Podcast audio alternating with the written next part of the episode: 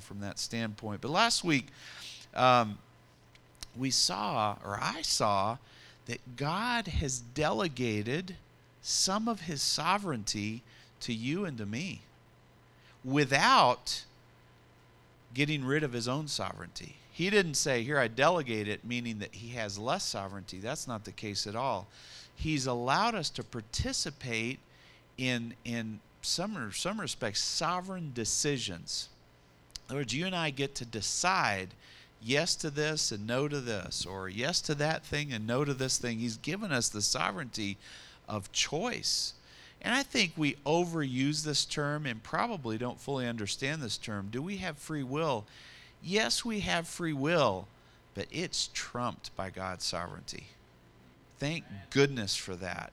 Thank goodness that we make choices sometimes, terrible choices, horrible choices, but God comes in and he says, You know what? You made a bad choice, but I'm going to go ahead and almost make it as if you didn't make that bad choice. It's amazing how God works.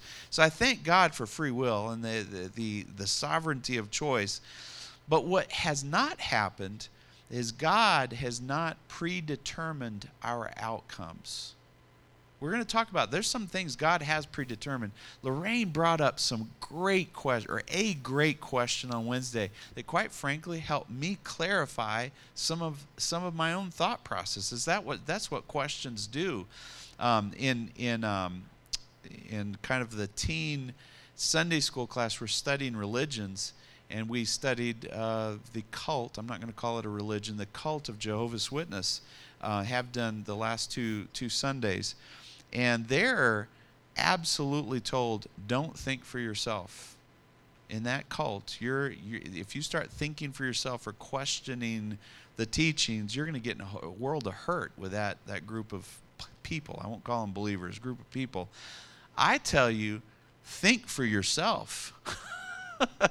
Think for yourself. Not independent of god but with god God wants you to have an open mind to Him and to see things for how they are. You know, think for yourself. God wants you to do to do that. But my point here, and what we were talking about last Sunday, is God has not predetermined your outcomes. He's predetermined a lot of things, but one of those things is not your outcome. That has been delegated to you and you alone. You choose where you're going to end up at and he wants to influence you and help you and guide you and guard you. But at the end of the day, I'm responsible for me, you're responsible for you, and we need to make the right choices in life so we can have the right outcomes.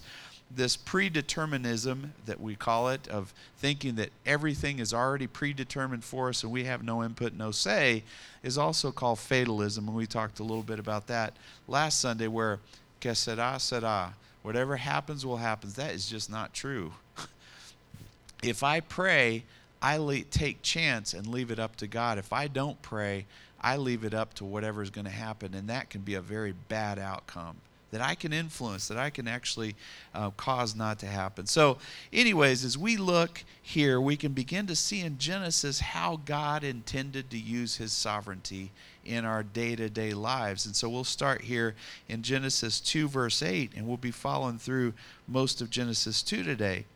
And it says here that the Lord God planted a garden in the east of Eden. And there, listen to this, he put man, the man that he had formed. He took Adam and said, You're going to live here. You're going to stay here. You're going to work here. And many of us look at our lives uh, and say, You know, why did I end up where I ended up at? You know what? God placed you there. as miserable as a place as that might have been. He put you there. You know, and sometimes we we pluck ourselves out of God's will and we go to places we shouldn't. But where you were born, can you help that? no. You had no choice in that. God's sovereignty of placing us where we're at. For the most part, we can look at the place where we're at and say, you know what? I'm here. God's put me here, and until God moves me, I'm going to stay here. And I'm going to tell you that I'm going to be I'm going to get on on a soapbox a little bit. If God's placed you in a church, stay in that church. Just stay there. Uh, this church perfect? Absolutely not. But just stay here until if God moves you to another church, well, so be it. But don't let an offense or hard feelings or or something else say i'm not going to go to church anymore. Stay where god has placed you. And so god sovereignly put adam right smack in the middle of that garden and the lord had made all kinds of trees grow up from the ground in this garden trees that were pleasing to the eye good for food. And in the middle of the garden we're going to talk about this too was the tree of life and the tree of the knowledge of good and evil. And we look in, in verse 15 God took the man and put him in the Garden of Eden. Adam had absolutely no say in the decision. Here is God's sovereignty at work, putting Adam where he was supposed to be, predetermined where he was supposed to be. Now, Adam could have walked out of the garden. Adam got kicked out of the garden. but that's where God intended for him to be. And he gave him a very strong purpose. He put him in the Garden of Eden to work it and to take care of it. Listen to this God has predetermined your purpose in life. He has. He picked your purpose in life. You might call it a calling, you might call it a destiny, you might call it a giftedness, but at the end of the day, God has determined your purpose in your life. And He determined it before you were born. That's why I can say He predetermined it, He picked it for you. And here's the good news you will be the happiest person in the whole wide world when you do what God has called you to do. There is no higher, more fun, more adventurous, more exciting thing than to do the thing that you were created to do. Oh, I love discovering what God called me to do. And it's like it's like you turn a page, you think, oh, I got it figured out. Here's my purpose in life. No, a page turns and it just becomes richer and more wonderful and more fulfilling and more satisfying. The purpose of God for our lives. It's absolutely wonderful. And He doesn't just stop there, He gives you gifts to help you fulfill your calling. And those gifts are clues that show us what that purpose is in life. Oh, there's, it's so much fun to do what God has called us to do. Now, I'm going to read you a couple of verses. I know some of these I've read before, but that's the thing about the Bible. You read it with a new lens, a new context, a new view, and then it's like all new again. And so, uh, forgive me for doing this, but Jeremiah is such a wonderful example, and, and, and I think it was Lorraine that brought this verse up, and I read it again after she talked about it on Wednesday night. I was like, yeah, it's predetermined, predetermined purpose. Look at this. The word of the Lord came to Jeremiah, and he said, Before I formed you in the womb, I knew you. And, and this is what's so rich about Wednesday nights. I'm sorry, I'm not trying to make a commercial here, but Joe was pointing out to the fact that God pre knows, He foreknows what we're going to do, what we're going to be like, if we're going to accept God or not accept God, if we're going to turn to God or not turn to God.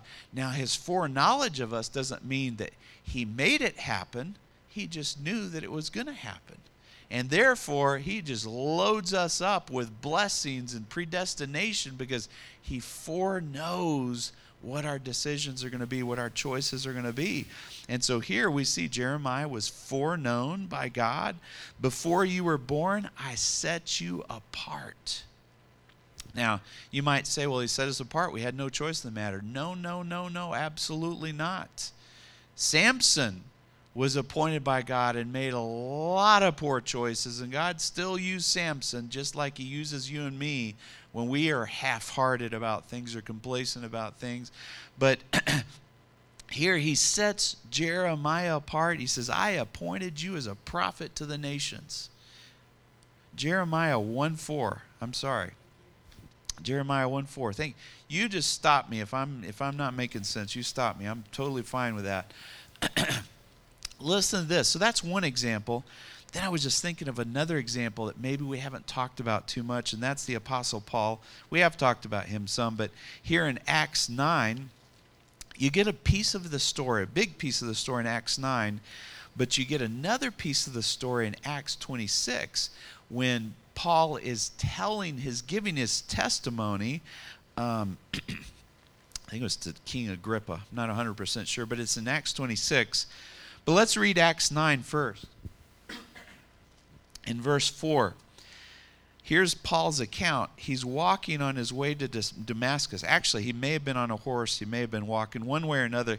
He falls to the ground and he hears a voice from heaven saying, Saul, Saul, why do you persecute me? Saul asks a really good question as he's laying there on the ground, blinded. He says, Who are you? Who are you, Lord? Uh, Saul asks, the, the voice answers, I am Jesus whom you are persecuting. Now get up. Listen to the sovereign word of God. now get up. Now, when God knocks us down, which he does sometimes, he, he follows that and says, Get up. Stop wallowing around in the mud and your depression and, and oh, it's not working out for me and this isn't what I planned. Get up, he says. He says, Go into the city and listen to this. You will be told what you must do. Now, there's some sovereign wording in there, there's some oomph behind that. And I think God's telling us this morning to some of us get up. Stop it already. Stop feeling sorry for yourself. Stop the pity party. Get up in the name of Jesus. Amen. I really believe that's a word for some of us today. Get up and get out. Get going. He says, I'm going to tell you what you're going to do. I am going to give you purpose. I'm going to reveal your purpose, my purpose for you right here, right now. In Acts 26, Paul is explaining this story in a little bit more detail. And he said, um, The answer came back I am Jesus whom you're persecuting. Now get up. There it is. Stand on your feet. he says, Not only get up, but stand up and stay standing. Stop falling down. Stop falling down. Get up, stand up. He says, I've appeared to you to appoint you. He's telling Paul this I'm going to appoint you as a servant and as a witness of what you what you have seen and what you will see. I will rescue you from your own people and from the Gentiles. I'm sending you to them. Listen to this. Here's some purpose for you to open. This is Acts 26 verse 18 to open their eyes and to turn them from darkness to light, from the power of Satan to God. Boy, that's some serious purpose. Predetermined purpose that God had for Saul just the same way, God has purpose for each and every one of us, predetermined. And He's given us clues, He's given us gifts. He's given us urges in our hearts sometimes. You, you see somebody, here's one that gets me. When I see somebody battling in their mind, with schizophrenia or mental illness or depression or what that gets my blood pump, my heart pumping and my blood flowing. I want to see people like that freed up. There's no reason why a human being should go through their, their life with this mental torture, this mental battle. So that's that's part of me. That's that's a clue to me of what God wants me to do. I want to see people set free. I want to see people set free. You have your deal as well. I'll never forget a lady standing up in a different church and saying she had taken some food to somebody who's who's needy. And and as they were thanking her for this food that they brought, she just sensed that there's so many people who are hungry, and that hunger gripped her heart. And she wanted to do something about feeding, physically feeding hungry people. That might be a clue. Who knows what it is? Who knows what your clues are? But let me tell you what God has a purpose for your life. You were born for a reason to fulfill, and it's far more than this cursed American dream. What's the American dream? Get a job that you hate, making money, and then get stuck doing that the rest of your life. That's no American dream. Not at all. God has purpose for your life. So he's pre- predetermined that purpose. And then Joe, oh man, I wish everybody could have been here Wednesday night. I, I got so much out of Wednesday night. I can't even begin to tell you. I came out of Wednesday night just like full. And the next morning I was journalizing what you had said and Joe was saying and others were saying. I was like, man, this is good stuff. But Joe uh, pointed out Romans 11 29 uh, Uh, uh, Romans 11:29. He read it in I believe the King James version and used a really good word. I'm going to I'm going to read it in NIV, but it says God's gifts and his call are irrevocable. God's gifts. And what did you come what did you say? Without recompense. In other words, God says, I'm not feeling bad about giving you this call and this gift. I'm sorry. I, I feel so good about giving this to you, I'm never going to take it away. That was kind of, as Joe was talking, I was like, you know, it was just going over in my mind. This is so rich. This is so good. And so God gives a purpose before you're born. He says, I'm never taking that away from you. I'm going to give you gifts. I'm never going to take. Predetermined sovereign choice of God. It is what it is. It's not going to change. I don't care what you do or what you don't do. You're, it's yours. It's yours forever. You can bury it and not do anything with it, but I'm not taking it away from you. It's yours. Praise God. Um, I can't remember if I was supposed to say this here or somewhere else, but I'll go ahead and say it here. Tragic. I watched this video of this rapper probably about six months ago getting shot right in front. So, rapper, I guess he'd invested in a cell phone uh, store of some sort there in LA. He was standing in front of his store, and some guy comes up, shoots him point blank, kills him. I think he got made at the hospital, but ended up dying can I share with you my ugly human view of that? I thought, I, will be honest with you, I'll just tell you, good riddance. That's what it is. I was watching this thing, probably good riddance. This guy was no good. And the Holy Spirit just came on me and said, No. That's one of the biggest losses I've ever suffered.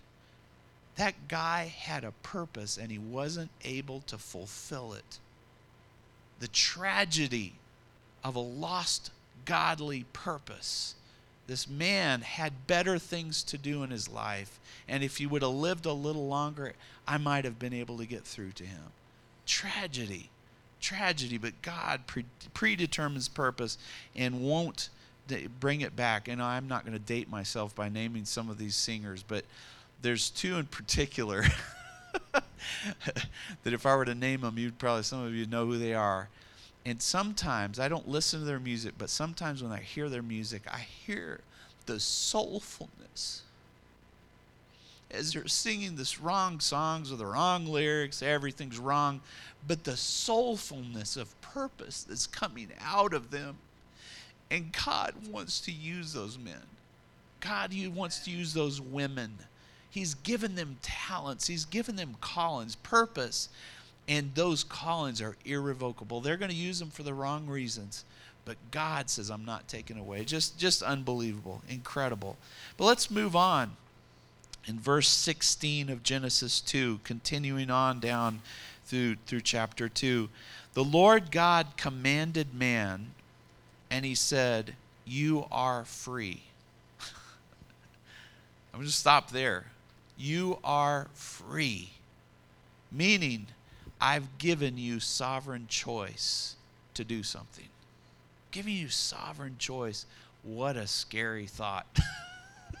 we sometimes we say, I don't want the choice. God, you choose for me. And he says, No, no, no, I'm not going to do that. I want you to choose.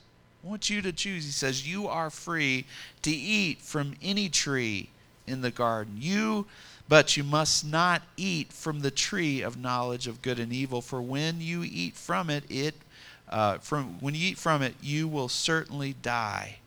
Listen to this.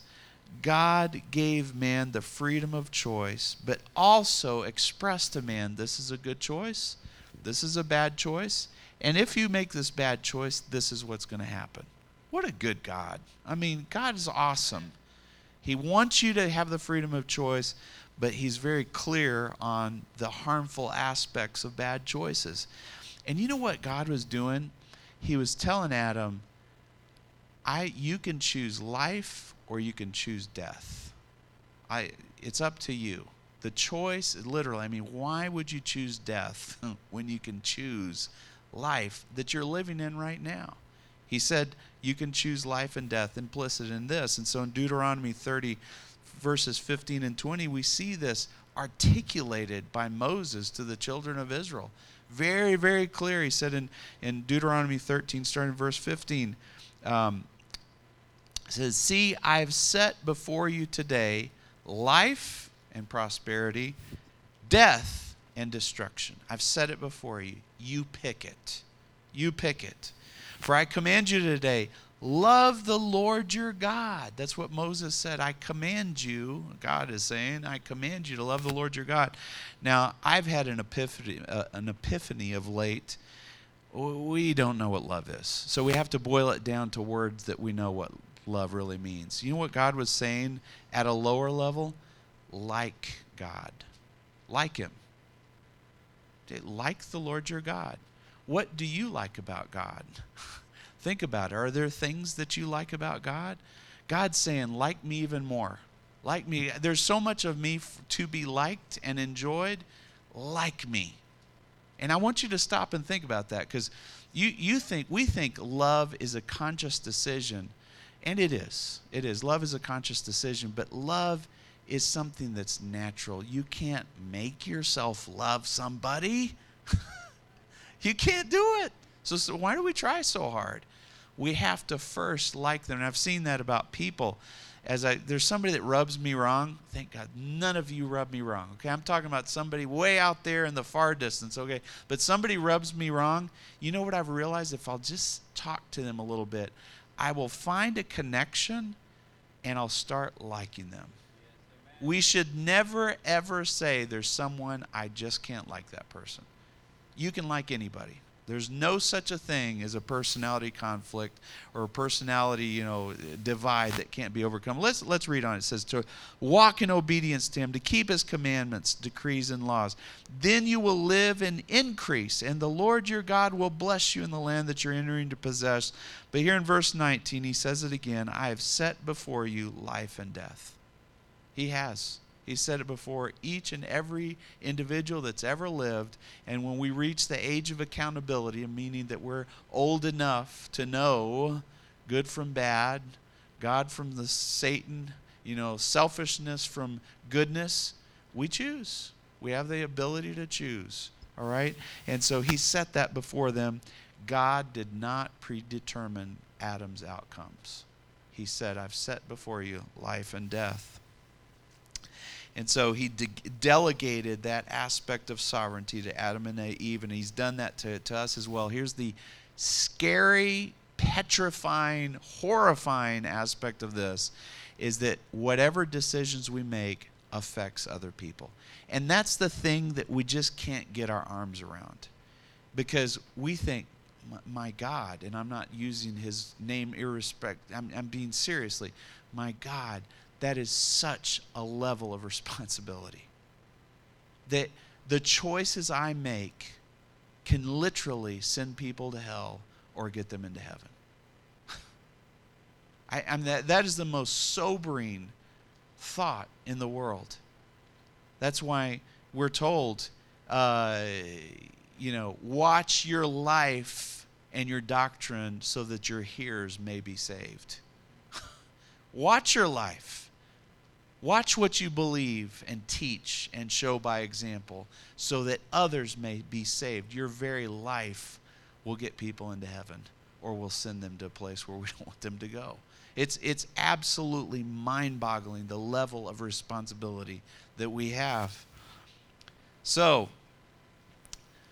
God goes on and does something absolutely incredible, and he places in the middle of the garden, where he's placed this man, two trees in the middle, visible.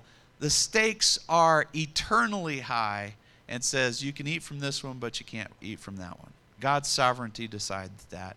And I'll tell you, God places key decisions in your life in the center of your life, and they vary amongst all of us. Attitudes that we adopt, addictions that we deny or, or fall into, he places it right there in the middle of our life and says, Don't do this and do do this. They're right there. High visibility, high stakes. And he says, What are you going to choose? He doesn't mince or he doesn't mess around and try to sugarcoat it and try to overly help you in these types of things, you need to make a decision. you know? You got to make a decision. And, and sometimes we say, oh, I can't afford to, to do this. And we stay too close to the evil, and the evil reaches out and grips us. You know what? We can't afford to not do that. We got to get away from stuff. We need to run from evil and not hang around close by where it can grip us. Let me tell you what, if you ever hear a talking snake, run away from it. Anything, that's right. The enemy is talking to you. When are you going to start running away from the enemy? When are you going to make up your mind and say, I don't choose death anymore, I choose life? Praise God.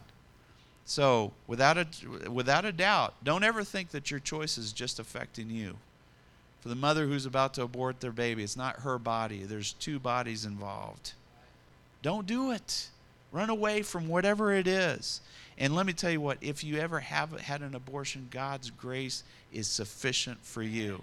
I use examples because I need to use examples. Otherwise, people who have those choices in the future might make them without thinking. But if you've ever made a bad choice, which we all have, God's grace is sufficient for you. There's no condemnation for those who are in Christ Jesus. Remember that. But the state of this world is not God's fault, it's our fault. We've made the choices that has caused child abuse, pornography, you name it, whatever's going on out there, it's our fault. It's not God's fault. I find it funny whenever you're reviewing insurance documents that says acts of God. And what are the acts of God? Horrible things, hurricanes, earthquakes, terrible, horrible, catastrophic. Are those the acts of God? No, the acts of God are good. you know, there, there's certainly going to be the wrath of God poured out, and that'll be a horrible act. But you know what? It's well deserved. We need Jesus to come in and take the place and receive, as he's already done, receive the punishment that we deserve. But let's move on. Our choices have ruined the world, but God's sovereignty can turn those things around. He can turn those things around, and that's why we're here today as the body of believers. We want to turn the effects of sin around in our world through God's sovereignty. God's sovereignty can turn things around. All right, man, I, th- I told my wife this is going to be a super short sermon. You're going to see we're going to be done really fast, and here I'm not even halfway through it. Verse 19, it says in, in Genesis 2 Now the Lord had formed out of the ground all the wild animals, the birds of the sky. He brought them to man to see what he would name them. Whatever the man called each living creature, that was its name. So the man gave names to all the livestock, the birds of the sky, and the wild animals. Let me tell you what, this I, I want this to sink in. This is so rich. This is so wonderful. God's sovereignty gave Adam creative license. See, we fall into this thing of God, you know, I don't know if I want to be a Christian. I was talking to a, a young 15 year old runaway on the telephone this week, and she's just saying, I just don't know. I just don't know because it's, it's so much fun to just be me. You don't realize when you connect, your faith connection to God gives you more fun, more creativity than you would ever have on your own. But that's the lie of the enemy. He comes in and says, No, you're, you're going to stop having fun. You're not going to be unique anymore. You're just going to be uh, a righteous robot out there with everybody else. And God said, No, no, no. If you'll plug your faith into me, I will give you such genius creativity, you won't even know, know what to do. So here's God. He brought the animals. Here's Adam standing over. He brought, he brought a giraffe before it was named. He says, Adam, what do you want to call this? Hands off. God, God was just Adam's muse. But Adam came up with a creative thought. Do you know how much fun it is to create? It is the funnest thing in the world to be creative. And some of us say, I'm not an artist. Everybody is an artist at something. Everybody is artistic in some form or fashion. I, you know, painting. Well, yeah, that's an artist. Well, yeah, there's, arti- there's artistic aspects to painting or music. How about interior design? Somebody like my daughter, she likes just designing the inside of a room and thinking of what God gave her that creativity. She needs to go to town and just use it and be free to just create. All right, carpenters. Carpenters are unbelievable uh, creators. Those who garden and have a green thumb, they're artists. Believe it or not, accountants, and I'm an accountant, are artists as well. Let me tell you how. All right, so I'd created this budget for the church that I used to work for beautiful. It took me weeks, but I enjoyed the numbers and how they kind of came together and, and how you group this thing and group that thing, and then you can slice and dice the numbers. And I remember sitting back after a couple of weeks. I had spent 10 minutes here and 30 minutes there, and I sat back and I just took a deep sigh and I looked at it and I said, That is the most beautiful thing I've ever seen in my life. I printed it out, I was looking at it, and it hit me. You're laughing, but it hit me. I was creating something that was what I was good at. That's that's how that's how God made me. And so even accountants can be artists, or if you like organizational structure, which I kind of like, or there's these people out there, brainiacs that are deal makers, like let's get this company and buy that company and put them together. Those people are artists, or people who write, or people who counsel and love to bring people together and reconciliation. They see that as an art form, or, or building processes and procedures, or convincing or persuading people, salespeople. They're artists, or, or public speakers, or making presentations. They're artists. Engineers are artists. Everybody is an artist in life at something. What are you an artist? How are you creative? And let God be your muse. And just go to town and make this world a better place to live in. Absolutely. It's not a waste of time. If you're a gardener and you love just planting, you don't think God takes pleasure in what you're doing? He takes pleasure in that. Whatever you do, just between you and God, He loves it. And some of us would say, well, it's not saving souls. There's no discipleship here. It's a waste of time. No, it is not. God called you to thrive and enjoy your life as a worship, as a praise to God. Was, was Adam saving anybody when, he was in the garden? No, he's just being there with God for crying out loud. You do the same thing. Enjoy what God has made you to do. Now, here's three tips on, on how you can cr- be creative successfully. And this whole thing is just gripping me. Well, let me back up. Let me mention this. This is the coolest thing in the world. I read this this week. There's this teenager who has figured out how to take away blind spots in a car. You know the little part that comes down the windshield. You see, you can't see anything there. Some cars are horrible back behind you. You can't. You look back and uh, you can't see the cars. She has figured out. Maybe it was a he or she. I can't remember. Has figured out how to remove all the blind spots in any car. And I saw a picture of it. There was the the the part of the frame of the car that came down, and here's the windshield, and here's the side, and you could see straight through it and see what was right there. Do you want to know what she did? She won $25,000 for this competition. A teenager in high school. She put a little webcam outside right where the blind spot is that can see everything that's on that blind spot and put a tiny with technology now all things are possible put a little projector on the dash that projected up what's on the little camera and so it projects it right there there's some special material let me tell you what this girl just creates I mean, she's going to save lives now. You know, this is just amazing.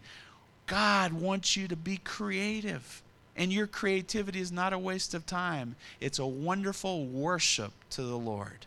Even if it can't be connected to directly discipleship and say, God wants you to do these things. But here's three, three things that will help you be creatively successful. And it's so cool. God gave me these three things before I read this, and now I'm just putting it together. Maybe this is my artistic thing, is just piecing all the wonders of God together and then sharing them with you. But here they are. Know that what you create is what is God's work assigned to you. All right, so hear me out. You're not doing your work, you're doing God's work. All right? What you are creating is God's work assigned to you. And there doesn't have to be any super spiritual anything about it. It's just a wonder to do wonderful things for God because you're doing His work. That garden was God's work.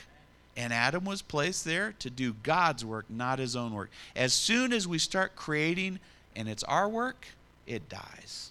It stinks, it's putrid, it doesn't amount to hill of beans. But when we do God's work, the creativity just flourishes and thrives. Number two, here's the next thing you create for God an audience of one. You're not creating for people, you're not creating for yourself. You're doing this as unto God. And when you do it, the creativity just thrives and grows and explodes. And, and then the last one is you create in God's strength. Now, I've noticed I like to write. I'll be honest, it's one of the things I'm starting to get back into. I need to write because it's God's just thing for me to do, is just to write. And so I'm d- deciding, you know what, two hours a week i'm going to find time and i'm just going to write. I'm just going to write because i just i flow man. When i start writing i know it's something god wants me to do but i can't do it when i'm tired. I got to do it when i have some level of freshness. And so do it in god's strength. Create in god's strength. You do his work for him in his strength your creativity is going to go through the ceiling. All right, just a couple more minutes and we'll be done here. Verse 18 of Genesis 2. So go back to creativity. God sovereignty, sovereignly gave you the opportunity to create. And if our poor kids are stuck, and we as adults, I'm shocked how many adults are addicted to video games. If you're stuck with entertainment, your creativity is not is just non-existent. Get away from entertainment and it, God's showing me this. I'm, I'm understanding this more and more. Get away from entertainment and let your entertainment be times of creativity. It's just it's just so neat. It, the the enterta- over entertainment just diminishes and crushes your creativity.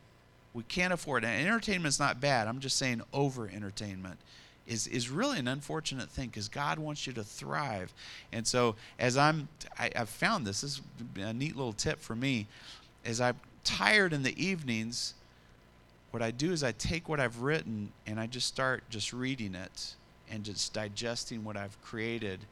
And I'm self entertained. I don't know if that makes sense. I, I think in this day and age, we need to hear that really, really need to hear that. But, anyways, verse 18 the Lord God said, It is not good for man to be alone. God sovereignly said this. Adam didn't come to him lonely. No, he said, It's not good for you to be alone. Before anything happened, he said, It's not good for you to be alone. I will make a helper suitable for him. But for Adam, there's no suitable helper found in verse 20. So the Lord God caused the man to fall into a deep sleep, and while he was sleeping, he took a man's rib out and closed up the place with flesh. And the Lord made a woman from the rib that he had made out of the man, and he brought her to the man. The man said, This is bone of my bone, flesh of my flesh. She will be called woman, for she was taken out of man. This is why a man leaves his father and mother and is united with his wife, and they become one flesh. And so God said, period, it's not good for man to be alone. This is my sovereign choice. I'm not going to keep this guy isolated for the rest of his life. I'm going to create a help, uh, helpmate for him, a soulmate for him, and I'm going to bring and, and, and fulfill this emptiness that he has. So, a couple of observations about this. First of all, God created a full grown female spouse for this man. All right? There's implications to this. Um, he didn't create another male for Adam, he created a female. All right, so it's very, very important. One of these days, I'm going to be in a courtroom because I said something like this. I've already come to grips with that. I'm all right with it. I've got gay friends. We talk openly about stuff. I, am not a homophobe at all. But I believe what, what God had intended is a man must marry a woman and a woman a man. And this whole gender, gender crisis. I've got transgender friends as well. I work with them. We're friends. I'm nice to them. They're nice to me. Um, I promoted a gay man in our organization. So I, I'm not a homophobe at all.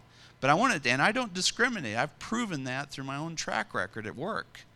But I'll tell you, It's not what the Bible wants, not what God intends.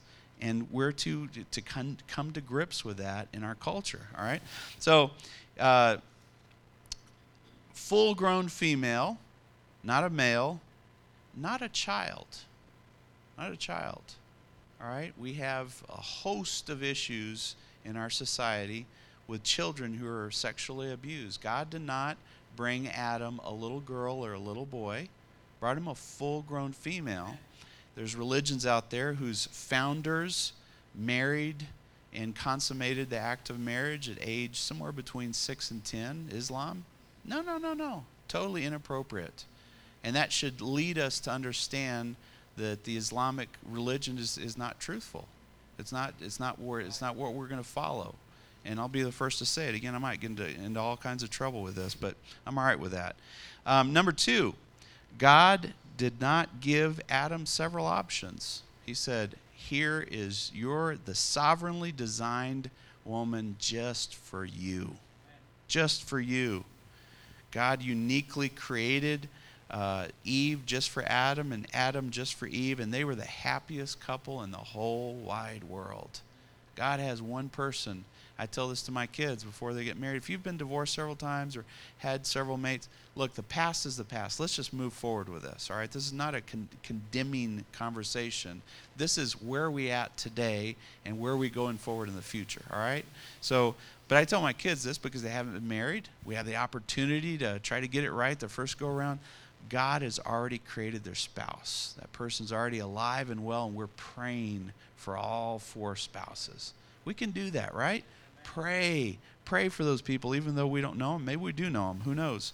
But um, uh, he didn't give Adam several options. He gave him one option. I believe that with all my heart. There's one person out there just for you. Just for you. And you wait for that person. But number three, um, Adam was not given multiple partners to sleep around with, just to put it bluntly. He, he gave one person to, uh, to, to Adam, and that was his person for life. Who God has put together, let no man separate. All right, and so um, he, he, Adam was to be faithful to his wife, and his wife faithful to him, and we're to be faithful to one another faithful, not just in marriage, but in every aspect. Just be a faithful person. Amen. So, just like God's sovereign purpose and giftings for our life, God has chosen the best and highest and most wonderful partner for us. And we should just wait for that person. My mom has a wonderful story of the Spanish girl. Uh, you know, she was a pretty, she's really, Julita, right? She was really a beautiful girl. Guys tried to date her in the youth group. This was back in the 60s. And God brought this guy all the way from Cuba, medical student, and he was the one for her. See, God isn't worried about whether that person's halfway across the world. He can bring people together in amazing ways. And we just need to wait and be, be trusting of the Lord. God's sovereignty has these things picked out for us. These things picked out for us. So it's interesting. Sometimes it seems like God's sovereignty is really broad. Creativity. Go create you know what you think is best. Just be connected to me, but open. You you can choose life and death. That's pretty broad. you get to pick that. But there's some things about God's sovereignty that are very narrow. Very narrow. As we get closer to God, the path truly gets narrower and narrower and narrower and I'm fine with that because I just I don't have enough time to do the things that I think are right. I just have time enough for what God has intended for me. Let's end with this, verse 25 in Genesis 2.